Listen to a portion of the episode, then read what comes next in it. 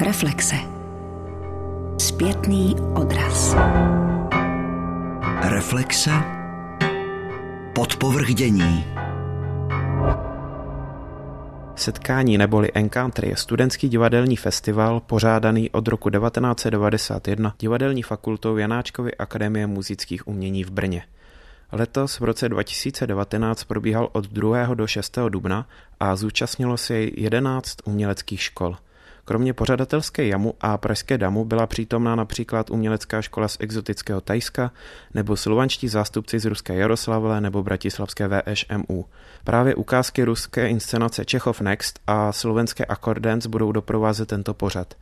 Do historie Encounteru nás zasvětí bývalý rektor a děkan jamu, překladatel a divadelní dramaturg profesor Václav Cejpek. Festival Encounter má takové prozaické zrození. On vznikl po rekonstrukci studia Marta, to bylo na počátku 90. let a rozhodli jsme se tehdy, že to otevřeme slavnostně a sice setkáním všech tří československých vysokých uměleckých škol, tedy brněnské školy JAMu, pražské školy AMU a bratislavské školy VŠMU. A to byl první ročník toho festivalu, jmenovalo se to nevynalézavě setkání, protože mělo jít o setkání a mělo jít o takové jakési symbolické obnovení těch kontaktů. Bylo to na počátku 90. let, tak jsme očekávali, ta doba toho byla plná, že dojde, ono taky došlo, takovému rozčechrání těch kontaktů, že se může od tématech, o kterých se nemohlo. To vzniklo jako takový malinký festival k otevření Marty, rekonstruované. A kdy se z festivalu stala záležitost eh, mezinárodní? Postupně od počátku v podstatě tehdy nám bylo mezinárodní společenství, myslím tím společenství evropských vysokých divadelních škol otevřeno a nakloněno. Zvláště nám byl nakloněn Amsterdam. Holanděné byli velmi přátelští a podobná velikost toho lidu, toho národa a nás, tak nás nějak zbližovala. Byli skutečně velmi přátelští a byli ochotni pomáhat. Stejně tak Finové. A v Amsterdamu se konal velký evropský festival divadelních škol. A my, protože jsme měli ten zárodek, tak jsme zatoužili mít tady v té východní takzvané Evropě taky takový festival a cítili jsme, že by to bylo dobře, že by to v Brně bylo dobře, byla tady na to chuť a podmínky a já nevím co. A právě kolegové z Amsterdamu nám dali vlastně know-how toho svého festivalu, že nám dovolili prostě, abychom převzali některé věci, které měli oni. Oni nám byli ku pomoci, jo, radou a tak dále. Jezdili jsem pravidelně takže tam se to začalo proměňovat pomalu ve festival mezinárodní, proto tam vlastně přibylo i to Encounter. A šlo opravdu o setkávání, ono to, říkám, zní to tak obyčejně popisně, ale dneska to zní už možná trošku formálně, ale tehdy to opravdu bylo setkávání, protože všechno bylo nový najednou. Jo. E, samozřejmě hlavně pro nás, kteří jsme zažili tu minulost, ale i pro ty studentíky, že který přicházeli a tu minulou zkušenost měli z dětského věku v podstatě. Že. Takže takhle to vzniklo a to se postupně nabalovalo, získávalo to ku podivu renomé. Byl to od počátku takzvaný soutěžní festival, to znamená, že se udělovaly ceny, ale my jsme dost dbali na to, aby to nebylo jako první místo, druhé místo, třetí místo, ale aby to byla ocenění za jednotlivé součástí té divadelní struktury, to znamená třeba za herecký výkon, za scenografii, za scénář. A podmínkou samozřejmě bylo, že tu cenu nemohl dostat pedagog. Když režiroval pedagog, nemohla být cena za režii. Takže se to takhle nabalilo a rozrostlo se to vlastně, nebylo tak úplně jednoduché ten festival obsadit. Těch škol se tolik nehlásilo, nebylo to známo a během několika let se to ale proměnilo ve výběrový festival, takže jsme už museli některé školy zdvořile odmítnout a dneska Určitě víte, jak to je, že se odmítá jako deset i více škol, protože se nevlezou do toho programu. No, letos jsou dokonce data taková, že se přihlásilo 45 škol. Tak to už je pro mě úplně neuvěřitelný. No. Ku podivu to pořád má nějaký asi smysl, to setkávání a my jsme zjistili, protože ta ocenění, tak ona byla na škole skupina pedagogů, některých, kteří nechtěli vůbec, aby se to spojovalo s nějakým oceňováním a tak. Já se přiznám, že jsem byl v tom druhém táboře, který chtěl, aby ty ceny ocenění, neumístění, že se dávaly, protože o tom jsem hluboce přesvědčen dodnes, ta soutěživost, jakási prostě ta touha jako něčím vyniknout, jako být třeba nejlepší scénograf, ona působí velkou radost lidem, těm studentům. A dělá to úžasnou atmosféru, když tam ty takzvané ceny nejsou, tak to ztratí půlku takového toho napětí a samozřejmě, že si nikdo nemyslí, že je nejlepší na světě nebo co to k tomu neslouží, ale slouží to k tomu, že ta porota, která bývá vždy velmi seriózní a renomovaná, tak řekne, hele, ty jsi udělal dobrý herecký výkon. A to funguje. My jsme dokonce zažili potom zpětně, že právě studenti z Amsterdamu, z té amsterdamské vysoké školy, dávali takové brožurky. My to děláme teď taky, že každý ročník absolventský herecký má svou brožuru, kde jsou jednotliví studenti a tam popsané jejich aktivity a tak. A my jsme byli téměř slzám dojati, když jsme v jedné té brožuře u jednoho studenta našli, že uváděl mezi svými jakoby pozitivy, která ho potkala během studia, že uváděl cena Marta za nějaký herecký výkon nebo za něco takového. Takže jsme si říkali, hmm, tak to už jsme fakt, jako už jsme v kurikulu. No, well,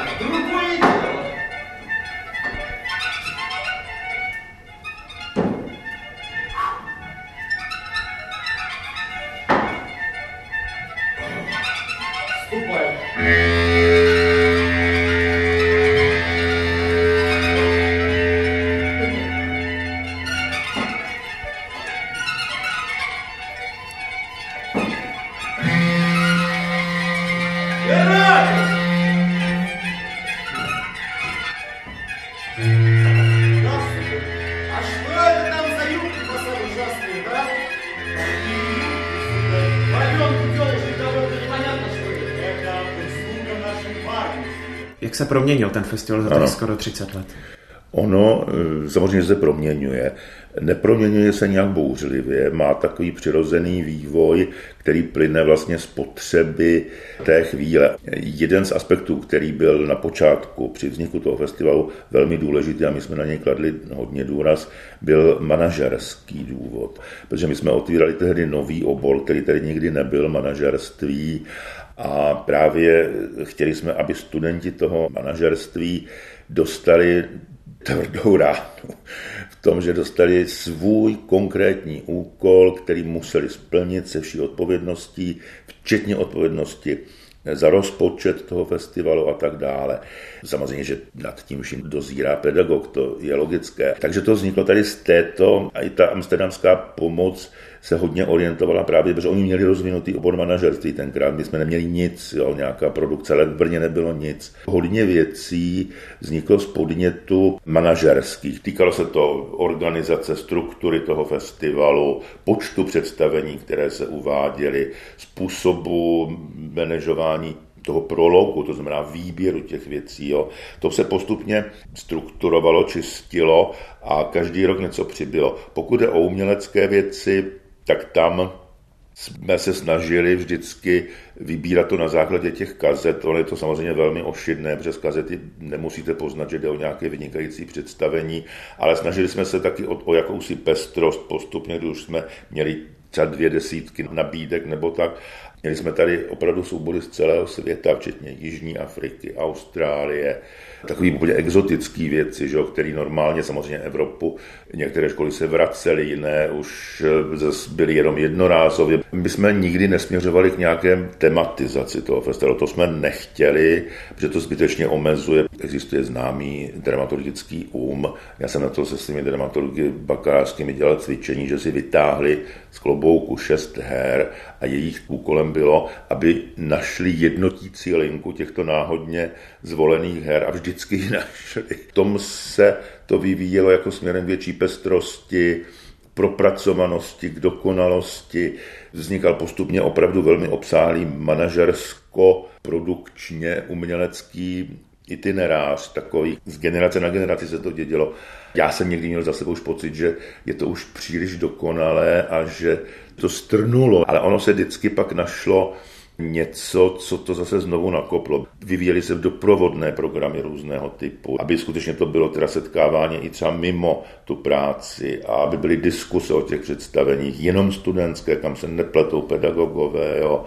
Tak já aspoň cítím i dnes, že zůstalo zachováno to, že ten festival je velmi otevřený jako a tak je i vnímá těmi studenty. Asi proto je o to docela zájem. Takže se dá říct, že spíš než, že by vznikal nějaký ucelený dramaturgický plán na ty jednotlivé ročníky, jde spíše o co největší pestrost? O co největší pestrost, to hlavní výběrové kritérium je kvalita ty inscenace, nové prostředky, které třeba ta inscenace používá, něco, co neznáme, třeba z jiného konce světa, abychom se seznamovali s věcmi, které jen tak nepotkáme. Že Evropské divadlo známe tak docela skrz na skrz. Ale než bychom nezvali evropské školy, to samozřejmě zveme, ale přece jenom se někdy dá přednost třeba škole, já nevím, z Austrálie nebo z Jižní Afriky, kde vidíte, že to umění plní tu nejzákladnější funkci, totiž úplně tu elementární komunikaci černochů jako z bělochy dodnes. Oni si obhajují jakési své stanovisko ve hrách, které o těch tématech mluvili. To bylo až dojemné tady tyhle věci, protože ono to je takové čítankové a člověk si řekne aha, apartheid, jo, a tak už zvítězí, jenomže když to vidíte pak, že to dělají ty lidi přesně, že to jsou lidi, kteří to žili, tak je to hrozně silné. A dobrý je, že ti, kdož hodně silně ovlivňují dramaturgii toho festivalu, jsou zase studenti, jsou to studenti dramaturgie, režie, že jednotlivých ateliérů postupně, kteří mají za povinnost shlédnout všech těch, jak jste říkal, 40 představení. Z toho mají vybrat pár minut, který s nějakou svou anotací předvedou té velké komisi festivalové, kde už jsou i pedagogové a tak. A je na nich, aby to přiblížili tak, že to získá sympatii teda té výběrové komise a že se tam ocitne, že tam bude. Jo. Je to samozřejmě riziko, že kdo zvorá anotaci a nebo není dost přesvědčivý, tak prostě to svým způsobem nějaké představení může poškodit, ale tak to je všude vždycky. Že? A vnímáte nějakou slabinu festivalu? Přiznám se, že vlastně nejsem schopen v tuto chvíli na to odpovědět, ale vícekrát mě napadlo, ale pak jsem si na to sám odpověděl, že jsem prostě mimo. Mě napadlo, že ten festival je furt stejný. A říkal jsem si, no jo, ale tak jaký by teda měl být jiný? A kdyby měl být jiný? Každý rok by měl být jiný protože vím ze zkušeností svého předlouhého života, že to, když se něco vybuduje, nějaká hodnota, jakože to trvá už dlouho, člověka to celý odtravuje už, jakože, takže to je strašně cené. Samozřejmě pokud to není rigidní, pokud to není už jako zpátečnické a nějaké dozadu obrácené. Já si medituji nad tím, jak by šlo ten festival ozvláštnit, aby ty věci se taky trošku proměňovaly. Struktura je stejná, vždycky je úvod a ten je vždycky stejný a pak je vždycky závěr, se dávají ceny, ale říkám si tak, jak to jinak udělat. Záleží to hodně na těch tajemnicích studentských, kteří mají tým, že jo, a na jejich impulzech, jestli otevřou tomu týmu nějak tím jejím nápadům, aby změnili ten manuál, který už určitě je takhle tlustý, tak aby se do toho dostali nový podněty nových lidí, protože bože můj, teď to už je 30 let a když si spočítám, kolik nových ročníků nastoupilo za těch 30 let, tak to je 30 nových ročníků a v každém jsou lidé, prostě ti, co nastupovali před 30 lety, jsou už dneska málem v důchodu a ti, co přicházejí teď, tak eh, vlastně musí mít v hlavě jiný věci. Ale já sám pak si vždycky odpovím, že zase by se to nemělo rozbít. Dlouholetým ředitelem festivalu byl profesor Petr Oslzlý, současný rektor divadelní fakulty JAMu, kterého ve funkci nahradil Michal Zetel, divadelní režisér a umělecký šéf Slováckého divadla v Uherském hradišti. Funkce festivalu byla nabídnuta panem dekanem, jeho pravomoci je vybírat a jmenovat. Nějakou dobu jsem o tom samozřejmě přemýšlel, protože těch povinností není úplně málo a taky je potřeba zohlednit fakt, že tu funkci přebírám po velice významné osobnosti Českého divadla a Janačku akademie panu profesoru Oslzlem. Už jenom z tohoto ohledu je to závazek. Vzhledem ke své praxi v divadle, co si myslíte, že můžete festivalu přinést, nebo s čím do toho jdete? Já vnímám svůj hlavní funkci jakožto poradce studentům. Těch situací, v kterých oni se ocitají, jsem zažil už poměrně mnoho a vzhledem k tomu, že každý rok se ta studentská organizační skupina mění a přirozeně mají tendenci spolu soutěžit, tak ten festival neustále botná, přibývají nové aktivity, je to všechno dražší, eh, rozsáhlejší a tak dále. A jako jeden ze svých úkolů považuji tu energii brzdit a udělat ten festival ne větší, ale lepší. nebo respektive hladší, protože taky cílem je se potkat, jak už název festivalu naznačuje, a je škoda, aby ti organizátoři strávili celé dny na telefonu a v kancelářích řešením problémů, ale aby si taky toho festivalu mohli nějak lidsky účastnit. Možná to vychází z toho, že jste se zúčastňoval festivalu, dá se říct, i jako student JAMu. Pamatujete si na své první zkušenosti s Encounterem? Pamatuju, už tehdy to bylo něco výjimečného. Ten festival nebyl tehdy tak velký, ale vždycky byl obrovský na poměry fakulty a vzpomínám na to strašně rád, protože to setkání těch lidí, kteří přijedou a mají čas opravdu jenom na festival, kdy se vlastně zastaví chod fakulty a veškerá kapacita se věnuje tomu festivalu, tak to je prostě neopakovatelný zážitek a do dneška s některými účastníky udržují kontakt. Myslíte, že se od té doby změnila výrazně koncepce festivalu? Nemyslím si, že by se nějak zásadně změnila koncepce festivalu, byť se přiznám, že určitou část svého profesního života jsem byl jako mimo a nesledoval jsem to úplně, tak mám pocit, že ale je čím dál více vzrůstající tlak na formulování smyslu a tématu toho festivalu. Každý rok jakoby znovu definujeme, proč je to důležité a co konkrétně v ten daný rok eh, je nějaké globálnější téma. Téma letošního festivalu je setkání léčí, kdy opravdu se chceme potkat fyzicky tváří v tvář s účastníky festivalu a na základě společně prožité zkušenosti komunikovat jako živí lidé a tím se nějak oprostit od eh, zprostředkovaného virtuálního světa komunikací a mluvit spolu napřímo. V čem tedy ještě myslíte, že by se měl festival nějakým způsobem proměnit? Já si ani nemyslím, že ten festival by se měl nějak měnit nebo rozvíjet. Myslím si, že ta kapacita se velice blíží maximu, ale eh, ten festival je každoročně v ohrožení a to zejména z finančních důvodů a taky z důvodů spolupráce s ostatními institucemi v městě Brně. Eh, konkrétně se jedná o spolupráci s divadly, která si pronajímáme na umístění produkcí a je otázka, jestli na ně budeme mít peníze, jestli ta spolupráce bude fungovat, protože ta brněnská divadelní mapa se pochopitelně neustále mění.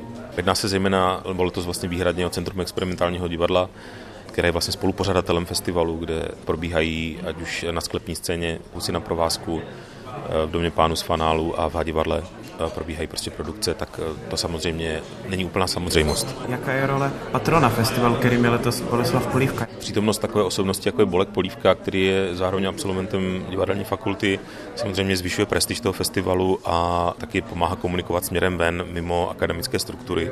Když eh, někde v mediálním prostoru objeví Bolek Polívka, tak i běžný divák tomu věnuje pozornost a minimálně má šanci zjistit, že ten festival alespoň probíhá. V rámci střední Evropy je tento festival ojedinělý v tom, že je to opravdu mezinárodní festival vysokých škol, kdy můžou se přihlásit školy z celého světa.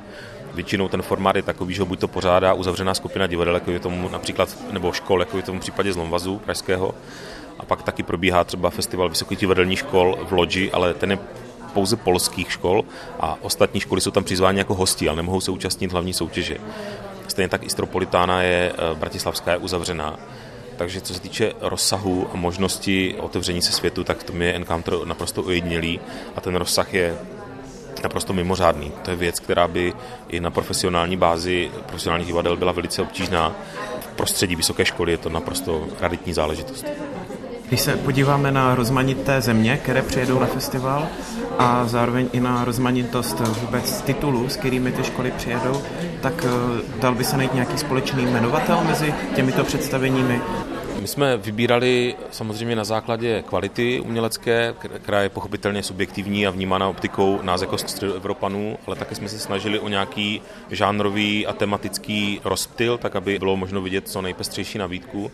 A myslím si, že hlavním spojujícím ukazatelem je mladost a dravost a chuť těch lidí to divadlo dělat. Je tam cítit obrovská potřeba se vyjádřit v současné době a myslím, že z uměleckého hlediska jsou to mimořádné počiny. Nějaký sen, nějaká škola, která kdyby přijela na festival, bylo by to opravdu dobré, líbilo by se vám to? Pro mě je prostě srdcovou záležitostí pořád Univerzita umění z Berlína, kde jsem působil na půlroční stáži a jednak tam mám přátele a jednak si myslím, že to je mimořádná škola, v rámci Evropy a o to já bych velice stál. Je to částečně dáno tou osobní preferencí chod té školy, znám tu strukturu a myslím, že to je velice kvalitní škola, která by mohla zdobit festival. Ten festival mimo těch samotných inscenací samozřejmě taky prostorem k navázání dalších kooperací s těmi vysokými školami a není žádný silnější kanál než osobní rozhovor s člověkem, který z té školy je a navázání přímo potom nějakého kontaktu, což pořád vnímám jako hlavní smysl Evropské unie ze které se rekrutuje drtivá většina těch účastnických kol, prostě propojování těch struktur a možnost eh, navzájem studovat a získávat zkušenosti na napříč celou Evropou. А в банке мне подали ну просто замечательную идею. Представляете, они говорят, что пшеница, рожь, ячмень, вот всего этого не нужно. Мол, слишком рискованно. Да и для женщины хлопотно. А вместо этого они настаивают. Простите, они, конечно, не настаивают.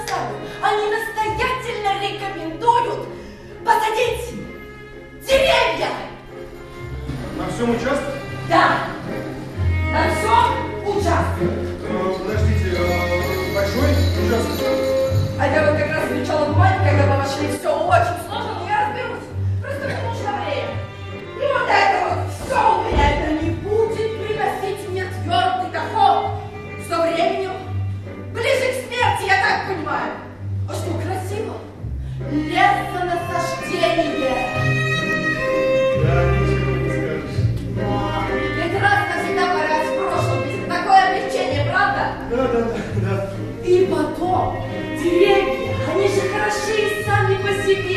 Pozoruhodnou zkušeností pro návštěvníky festivalu se mohlo stát představení Čechov Next, s kterým se v Hadivadle představili studenti divadelní školy v Jaroslavli. O tom, jak Rusové vnímají Antona Pavloviče Čechova, se podělila herečka Anastazia Klimuškina. What does Čechov mean for... Jak ruští studenti divadelních oborů nahlíží na dílo Antona Pavloviče Čechova? For us, Chekhov is uh, the best text, literal text. Pro nás je Čechov nejlepším literárním autorem. Je celosvětově známý a my ho milujeme, což je důvod, proč jsme se ho rozhodli zinscenovat. Jeho texty jsou plné lásky a to mě zajímá. Rodinné vztahy, vztahy muže a ženy, to jsou věčná témata. Aktuálnost je jedním z důvodů, proč jsme udělali tuto inscenaci. Hrají ženu, která ztratila důvod k životu. Chtěla by lásku, ale ztratila schopnost milovat. I have to ask you, what about alcohol? Postavy ve vaší inscenaci ve velkém konzumují alkohol. Vnímáte alkoholismus jako stále aktuální společenský problém Ruska? No, it's very simple when you uh, have uh, Úplně nesouhlasím. Pokud má člověk smutek v duši, může se napít a neznamená to nic špatného. Je to určitý relax. A moje postava je velmi uzavřená, stydlivá, má těžký život a proto pije. Nejde o ruskou společnost. Je to kliše, že všichni pijeme, hrajeme na balalajky a tak podobně. because uh, we have two different stories about one thing about V naší hře jsou dva různé příběhy na jedno téma. O muži a ženě, o lásce. A my chceme ukázat všechny možné varianty lásky. Neinterpretujeme Čechova, jako je to zažité, jak by se měl hrát. Hrajeme spíš o našich životech po svém. Jinde se hraje Čechov na velkých jevištích se spoustou světel. My to tak nemáme. Hrajeme o sobě.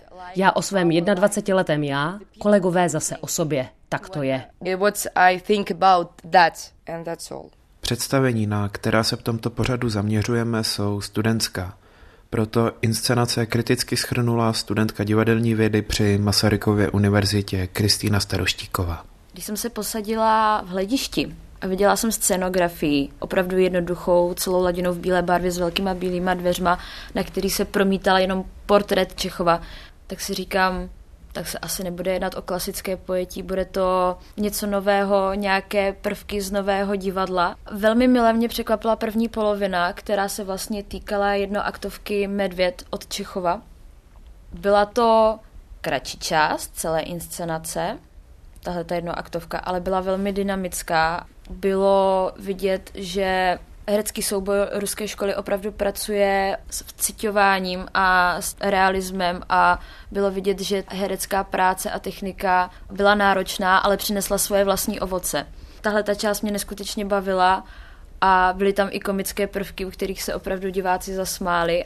Existuje asi určitá jazyková bariéra, protože já neumím rusky a do toho se tam promítaly i anglické titulky a ten, který opravdu má problém vnímat dva cizí jazyky, které nejsou jeho rodné, tak s tím může mít trošku problém, ale herecká akce byla natolik čitelná, že jsem zase nepotřebovala mít tak dobrou znalost angličtiny. Druhá polovina nebyla čistě původní hra, autor vyextrahoval z Čechových dramat dvě postavy. Andrej Prozorov je vlastně postava ze tří sester a Sonja ze strička Vání. V tuhle tu chvíli jsem si říkala, jestli to nebude něco podobného jako poslední leč, kde vlastně je udělaný ten stejný princip, kde vystupuje revírník z inscenace na pohádku Máje a doktor Zvonek Burke, stejnomené hry eh, podivné odpoledne doktora Zvonka Burkeho. Ale trošku mě to zklamalo, protože to nebylo tak dynamické jako první půlka. Celkově dialogy mezi těmito dvěma postavami, které se sešly v kavárně a nějakým způsobem vedly existenciální dialogy,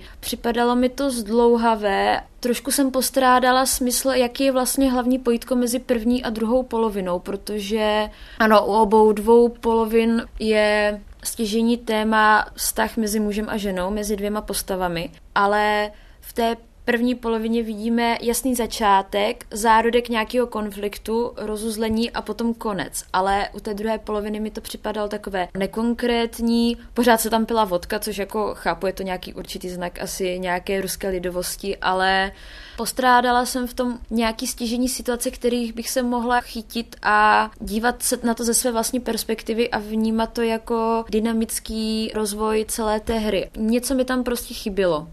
První polovina pro mě byla lepší. A možná by bylo lepší, kdyby se celá ta inscenace postavila právě že na té jednoaktovce Medvěd.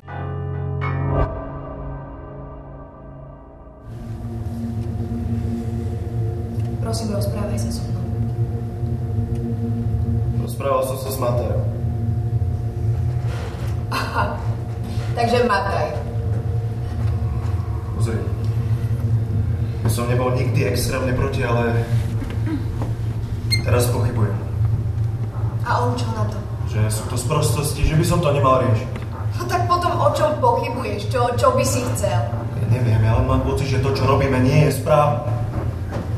Zlato, to je subjektívne. Určite. Áno. Nikto to nemôže viniť za to, že robíš to, čo musíš robiť. No, tak sa mi už toľko nemrač. A prečo za mnou vlastne chodievaš? Divadelní sál Husy na provázku patřil během festivalu politicky angažovanému divadlu. S inscenací Accordance, která vychází z románu Démon souhlasu Dominika Tatarky, se představili studenti bratislavské VŠMU. Nejen o této inscenaci, ale také o kritice společnosti formou divadelního představení promluvil dramaturg inscenace Tomáš Hájek. Zajímalo nás na, na tom najmä to, ako fenomény a reálie alebo mechanizmy moci, ktoré opisoval Tatarka, ako sú aktuálne.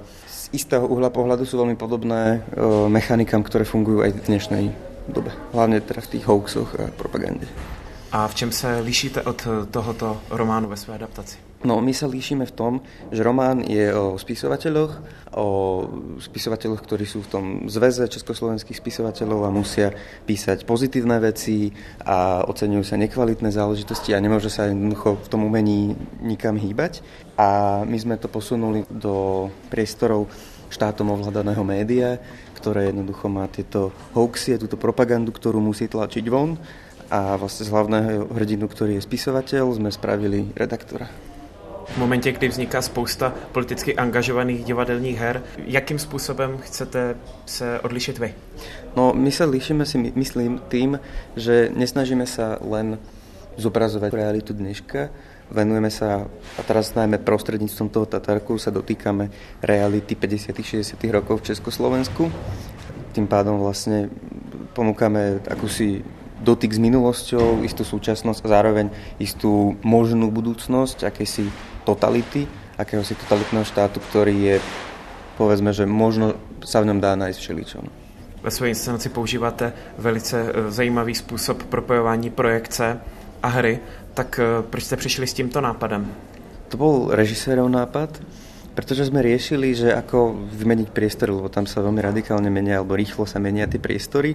Potom nám jednoducho napadlo, že funguje kamera v divadle už dnes úplne normálne a my, máme, my vlastne v školskom divadle máme tiež také zákutie nad javiskom, jak je to aj tu, takže sme si povedali, že to je ideálne na také niečo. A vlastne aj tu je to veľmi podobné. Jaké byste chtěli vyvolat eh, reakce mezi diváky v tou inscenací? Mm-hmm. Videl som veľa predstavení, ktoré sa venovali, ja neviem, súčasnej sprúhe nacizmu a podobne a veľa, ktoré sa venovalo hoaxom Ale my sme sa chceli upriamiť pozornosť nie vyslovene na tie hoxy ako samotné, ale na to, že ich zväčša niekto vytvára, pravdepodobne s nejakým účelom.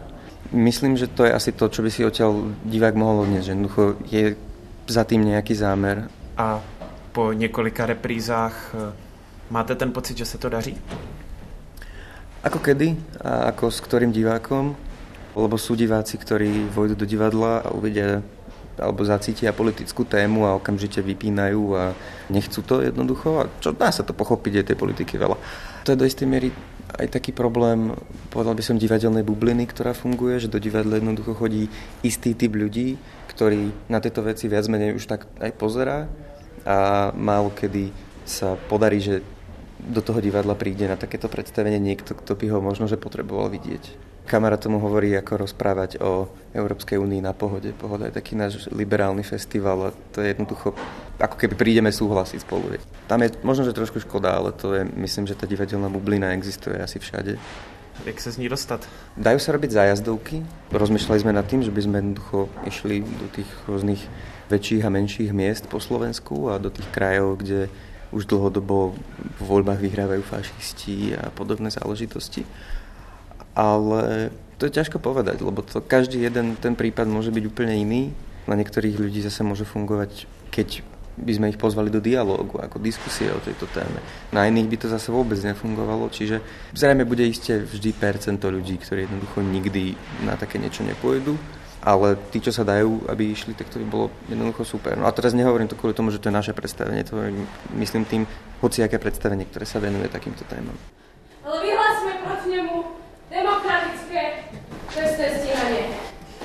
Ľud povstal. Odvrhol nové zákony, ktoré mali obmedziť slobodu myslenia a konečne zvrhol tyraniu malého cisára. Avšak nemusíme mať obavy, občania. Z chaosu a bezvládia nás vytrhne maršál. Náš národ povstane ako Fénix z vlastného popola a s novým smerovaním sa vrhne do nasledujúcich desaťročí. Sláva krajine a sláva maršalovi! Sláva maršalovi! Jak se vůbec na Slovensku daří politické satyře, nebo kolik eh, vzniká podobných inscenací, aktivit? Keď sme sa bavili o inscenáciách, tak tých vzniká, myslím si, že slušné množstvo, oveľa viac, jak vznikalo povedzme 5 rokov dozadu. V divadlách sa aj pri hrách, ktoré nie sú politické, vždy sa tam jednoducho hodí nejaká tipná narážka ale keď by sme sa mali baviť o politickej satíre a v samostatnom formáte, tak to si nemyslím, že sa u nás vôbec e, darí tomuto formátu, že u nás bývali aj všelijaké televízne relácie, kde jednoducho zameranie bolo celé jednoducho politická satíra, ale už sa tomu nedarí. Myslím si, že je to čiastočne preto, že naša politika sa stala tak absurdnou, že nemá zmysel ju už viac menej parodovať, lebo sa stala parodiou sama sebe. Jdou vypozorovať třeba odlišné reakce u českého a slovenského publika? Myslím si, že do istej miery, myslím si, že české publikum ako keby, nie že prijalo lepšie, ale lebo na Slovensku sme mali veľa repríz, kde nevznikla taká, povedzme, príjemná alebo zábavná atmosféra, kde sa jednoducho ľudia neboli ochotní na tom baviť, aj napriek tomu, že sa ich to teraz dotklo a tak, ale bolo to vždy také vážne. A toto to český divák myslím, že prijal s väčším humorom a vlastne tie časti, ktoré my sme aj zamýšľali, aby boli trošku sarkastické, trošku vtipné, tak myslím si, že tu fungovali o niečo lepšie ako doma. Máš nějaké porovnání i s dalšími inscenacemi, co přijeli do Brna? Videl som iba včera Poliakov, to bolo My Anxiety Packs a Weapon. To bolo výborné. Je to síce úplne iný typ divadla, je to skôr tak to bolo také absurdnejšie alebo avantgardnejšie, alebo ako to nazvať, ale tiež to bolo veľmi aktívne, veľmi to bolo environmentálne správy, to malo, malo to politické správy tiež. To bolo veľmi dobré, ale tak to sú Poliaci, no tam je vždycky istá kvalita zaručená. Po rozhovoru s dramaturgem Tomášem Hajkem nasleduje znovu studentka divadelní kritiky Kristýna Staroštíková, která zreflektuje také bratislavskou inscenaci a zmíní se rovněž o dalších zajímavostech, které letos festival nabídl. Hlavní tématika se točila kolem určité nesvobody, která je jistou paralelou ke komunistickému Československu, anebo i k ostatním zemím, kterým vládne totalitní systém. Tak se mi to velmi dotýkalo, byť jsem samozřejmě ročník 96, období komunismu jsem nežila. Tak je to událost, která se svým způsobem ještě promítá do dalších generací A bylo pro mě silné pozorovat jak hru, tak vlastně to publikum, ve kterém jsem seděla, protože tam neseděli jenom studenti umělecké školy jako já, mý spolužáci, ale seděli tam i starší generace třeba ve věku mých rodičů nebo prarodičů. Bylo třeba zajímavé pozorovat pana profesora Oslzlého, u kterého si myslím, že se ho to muselo hodně dotýkat, protože v 60., 70. a 80. letech dělal dramaturga v divadle na provázku, takže určitě ví, jaké to je, když člověk nemůže veřejně interpretovat svoje ideje, musí prostě dělat to, co se mu řekne a prostě ideje musí jít stranou a budeš dělat to, co my ti řekneme a co je správné. To je věc, která se prostě diváku dotýká jak eh, z historického hlediska jako z minulosti. Samozřejmě se to dotýká budoucnosti, manipulace s médiem a můžeme to pozorovat a samozřejmě to pozorujeme u politiky. Myslím si, že publikum nejvíc děsilo, že pokud to opravdu takhle bude dál, tak se to dotýká i naší budoucnosti a dotýká se to i budoucích generací. Nejsilnější pro mě byla práce s vizuální stránkou. Velmi výrazná a značná tam byla barevná symbolika. Pravda byla laděná celá do bílé barvy a paradoxně nejvíc bílé barvy se nacházelo v blázinci, kde se pravda mohla projevovat, ale nikoho zvenčí to nezajímalo. A červená barva byla stigmatem určitého útlaku a právě že nesvobody.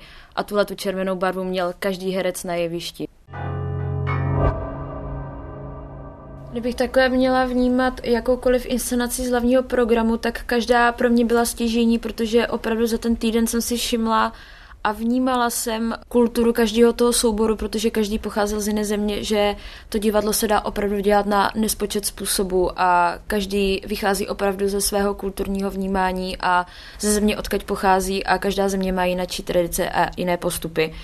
Ale kdybych se třeba zaměřila na off program, tak mě velmi zaujala inscenace Žiletiny noci od Lucie Hrochové a od její pedagožky Kamily Kostřivcové-Konívkové, které obě dvě vytvořily autorský projekt z pohledu právě že Juliety, kolem které se ta inscenace celá otáčí a je to vlastně manželka Frederika Felliniho. Velmi se mně líbilo, že herečka po celou dobu dokázala hrát sama naprosto přesvědčivě a prokázala jak svou brilantní hereckou akci, tak i svoji pohybovou stránku, protože Lucie Hrochová je studentka vlastně fyzického divadla. Zároveň se mi velmi líbilo, že zapojila interaktivní stránku. Vlastně se promítalo na závěsy, které celou dobu byly natažený přes scénu a reagovala na to, promítání reagovalo na ní a kopírovala pohyby postav promítající se na plátně a pro mě to byla neskutečně inspirativní inscenace, na kterou by si klidně ještě ráda zašla a podívala se na to třeba z jiné perspektivy a zkoumala ještě jináčí prvky, které se v této inscenaci objevují. Tento díl pořadu Reflexe divadlo byl věnován divadelnímu festivalu Encounter.